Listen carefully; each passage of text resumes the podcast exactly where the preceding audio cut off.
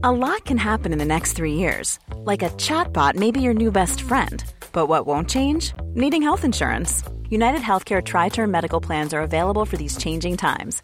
Underwritten by Golden Rule Insurance Company, they offer budget friendly, flexible coverage for people who are in between jobs or missed open enrollment. The plans last nearly three years in some states, with access to a nationwide network of doctors and hospitals. So, for whatever tomorrow brings, United Healthcare Tri Term Medical Plans may be for you. Learn more at uh1.com. Ryan Reynolds here from Mint Mobile. With the price of just about everything going up during inflation, we thought we'd bring our prices down. So to help us, we brought in a reverse auctioneer, which is apparently a thing. Mint Mobile unlimited premium wireless. Ready to get 30, 30, bit to get 30, bit to get 20, 20, 20, bit to get 20, 20, bit to get 15, 15, 15, 15 just 15 bucks a month. So, Give it a try at mintmobile.com slash switch. $45 up front for three months plus taxes and fees. Promo rate for new customers for limited time. Unlimited more than 40 gigabytes per month. Slows. Full terms at mintmobile.com.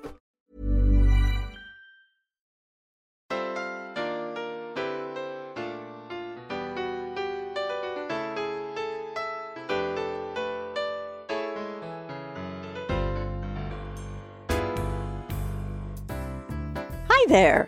I'm Cindy Linden, and this is a Cook Along Podcast Quick Bite. Two weeks ago, I talked about making cannoli. The main ingredient in the cannoli filling is, of course, ricotta cheese.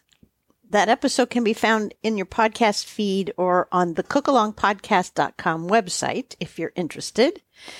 I have some other good recipes there that use ricotta, uh, white chicken lasagna, penne spinach lasagna bake, slow cooker beef ragu with pappardelle.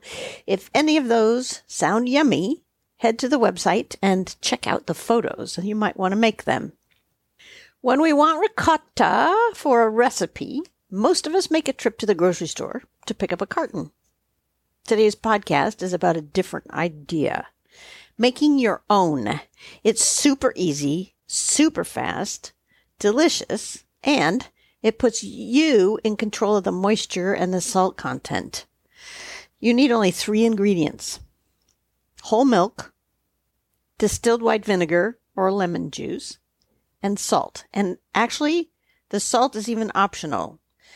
It's all about coercing the milk to separate so that you can sort of uh, nurture the curds into becoming creamy, silky ricotta. And that comes with heating and with draining it after you heat it. Mass market ricotta makers that you buy in the store, they don't bother to drain the cheese. Instead, they add gums and stabilizers to prevent the water from pooling up.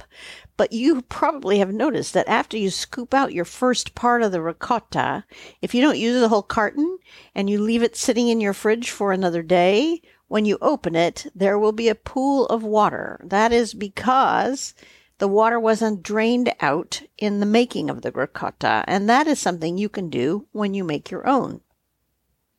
Making it is so easy that I'm not going to do it with you as a recipe. I'm just going to tell you what to do, and then you can go away and do it. Your ingredients are two cups of whole milk, and I emphasize the word whole. It needs to be whole milk a quarter of a teaspoon of regular salt, whatever you have on your table, and two tablespoons of distilled white vinegar or lemon juice. The equipment you're going to need one quart microwave safe glass bowl. You need some paper towels, a colander or strainer, a slotted spoon, some plastic wrap, and it's optional, but not a bad idea. If you have an instant read thermometer, you'll find that helpful. Or at least it'll be able to confirm what you already know from what you can see. And the only do ahead, you want two layers of paper towels that you're going to set inside of the colander. And that's your only do ahead. Now here's how easy this is. You put the milk, the salt, and the vinegar or lemon juice in the one quart microwavable bowl. You put it in the microwave and you microwave it on high heat until it's lightly bubbling around the edges. That's probably two to four minutes, but you know, it all depends on your specific microwave and how high the wattage is on it. If you want to double check after you see it bubbling around the edges, you want your optional instant read thermometer to read probably around 165 degrees. Then you take that bowl out of the microwave and stir it gently for maybe five seconds or so, and you're going to see that the milk will separate into solid chunks or curds, as they're called, white curds, and translucent liquid, which comes from the water, and it's called whey. And if it hasn't done that, put it back in the microwave for another 30 seconds. And you just keep doing that until when you bring it out and stir it for five seconds, it completely separates. Then you take your slotted spoon or a wire skimmer or whatever you've got that will leave the liquid behind and scoop the curds out into that paper towel lined colander. And then you want to cover the top of that colander with plastic wrap and allow it to drain until you get to the texture that you want it to be. And I'll talk about that in a minute. And then it's done. You take it out when you have the texture you want. You put it into a container that's got a cover on it and you can refrigerate it and it'll be fine for at least five days. The reason we're doing it in the microwave and not on the stovetop is because in the microwave, you don't have to deal with stovetop boilovers, which happen a lot with milk, or milk that's burned to the bottom of your pan, which is very hard to get out. The microwave is also a lot faster because it's not just heating from the bottom the way a stovetop does, but it heats all the way through from all sides all at the same time. That's why it's faster. You may read in some places that in order to be safe from bacteria, the milk has to be heated to a higher temperature than 165. But unless you're buying something directly from the farmer, don't worry about that. Milk that you get at your grocery store is already pasteurized, which means it's already been heated to kill any bacteria. So we don't really need to worry about hitting a particular safe temperature. We just need to get it hot enough for the chemistry to work at making things separate. It's probably best to avoid organic milks. That probably sounds counterintuitive. It feels like if you're making your own ricotta, you should use the best organic milk that you can find in your supermarket. However, those have all been heated so hot that they aren't going to make the curds correctly when you try to heat it up. They're labeled UHT. So if you're buying a milk and it has the letters UHT, that means they've been pasteurized to ultra high temperatures because the organic milk doesn't sell as fast. And without having as much turnover, it needs to stay safe on the shelf for a longer period of time. You really don't need anything fancy in terms of milk. Just buy the regular whole milk that's in the regular part of your grocery store. If you have white vinegar in your house, chances are the bottle will say it's distilled. Most white vinegar is distilled for us to cook with. And that's a reference to how the vinegar was made, what it was made from. It's really not important. The important part is this anything labeled distilled vinegar has a very consistent acidity level, which means your ricotta is going to turn out about the same every time. And it's like I said, probably what you already have in your house for cooking or cleaning, that kind of thing. If you don't want to use the distilled vinegar, you could use lemon juice. With lemon juice, it's a little trickier to measure an amount that will cause the milk to curdle because the acidity is going to vary from lemon to lemon. Some of them have more sugar, some of them have more acid. It's not as predictable how much to use, and leaves a little bit of a citrus tang, which can be really nice if you are wanting a little citrus, you know, if that'll work with a dish that you're planning to make with the ricotta, that could be nice in there, but it does leave a flavor behind, so just know that. The vinegar is a little cleaner and doesn't really leave any residual taste behind it. Now about the draining. Like I said, you've got two layers of paper towels inside a colander and the easiest thing, of course, would be to pour the whole bowl of stuff that you took out of the microwave into the colander. However, if you do that, what happens is that the teeniest, tiniest little bits of curd drift right away to the bottom in the liquid that you've put in there. They drift to the bottom and then they will kind of clog up the pores of the paper towel and make it super slow to drain. So a better way to do it is to use your slotted spoon and scoop all of those curds out.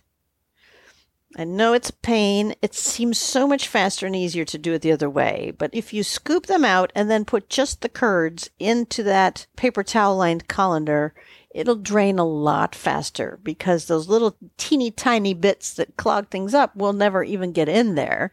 And because there won't be as much liquid that you're trying to drain off to start with. Now, if you drain it for maybe five minutes, I know that doesn't seem like very long, but at that point, it's nicely edible. It'll be kind of cream cheese like, soft and creamy and spoonable, and it's actually quite yummy while it's still warm. If you drizzle it with a little olive oil and salt and black pepper, or for something sweet, drizzle it with a little honey and cinnamon and serve it with fruit for dessert. It's just going to be unexpected to you. You're going to be surprised at the taste and texture of this stuff because it's not really familiar. It's going to seem very different from the stuff you buy at the grocery store. Now, if you want to use the ricotta in lasagna or stuff like that, then you want to drain it for about 15 minutes. And that makes it more like your standard store bought ricotta in terms of consistency. So it'll have definite curds, kind of like cottage cheese, but the curds are smaller and it's spreadable. And you can use it for fillings and dips and cannoli. And like I said, lasagna. And then if you decided to drain it for a long time, let's say you decided to leave it overnight, then you're going to end up with firm, drier curds that you could use to make gnocchi or use in pancakes, uh, any kind of dough or batter that asks for ricotta. You want them a little drier because otherwise you're going to mess up the liquid ratio in your recipe. So that's what you would do if you wanted to bake with this. For me, I mostly just want to eat it. I do think that using homemade ricotta for the cannoli is a smart move because it's really hard to guess how much water to try to drain off or whether to drain it off if you buy a store bought kind. I've done it both ways. I've tried draining water out of just a portion of the ricotta and I've tried not draining it at all. And then I've tried draining it till it's a little drier. Mm, they're all fine except that sometimes they're too goopy to actually fill a cannoli shell with. It just sort of drips right through. I've had that happen more than once now. So it's probably a better idea to make your own and then keeping in mind what you're about to do with it. If you're about to fill cannoli, for instance, you can gauge the texture and the amount of liquid as you're doing it yourself. And then you can take it out of the colander when you think it's the right consistency to use. As I said, it's going to surprise you how different it seems from your usual ricotta. And it's lovely to spread on crackers or toast. You can add a little Italian herb to it, a little garlic, anything you want to make a tasty spread for crackers or for a nice crusty bread. You're going to have fun with this. I think you should just experiment. You really have very little to lose. A couple of cups of milk. That's the only thing that's going to cost you any money. So why not? I mean, why not give it a shot and just see what you get? In fact, why don't you invite a friend over and make ricotta together and tell them that you're trying it because you heard about it on the Cook Along podcast. Tune in next week for a super fancy looking dessert that's rich chocolatey, caramely, custardy, and easy to make. Something to consider making for Valentine's Day, in fact. In two weeks, I'll give you another quick bite recipe for mornings or nights when making breakfast or dinner is just too much trouble. Until next time, happy cooking!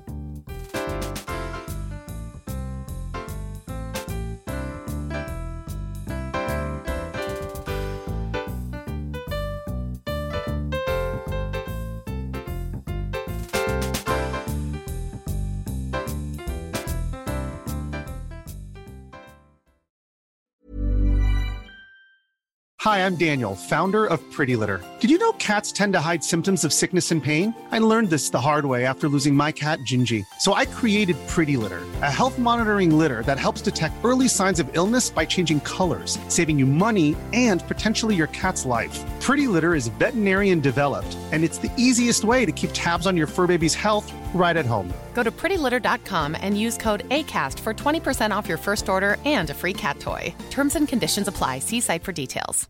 The living room is where you make life's most beautiful memories. But your sofa shouldn't be the one remembering them. The new life resistant, high performance furniture collection from Ashley is designed to withstand all the spills, slip ups, and muddy paws that come with the best parts of life. Ashley high performance sofas and recliners are soft, on trend, and easy to clean. Shop the high performance furniture in store or online at ashley.com. Ashley, for the love of home. If you're enjoying this podcast, you can make a contribution through the supporter link on every Cook Along podcast page or go to Ko-fi, ko-fi.com slash the Cook Along podcast. Thanks for your support and thanks for listening.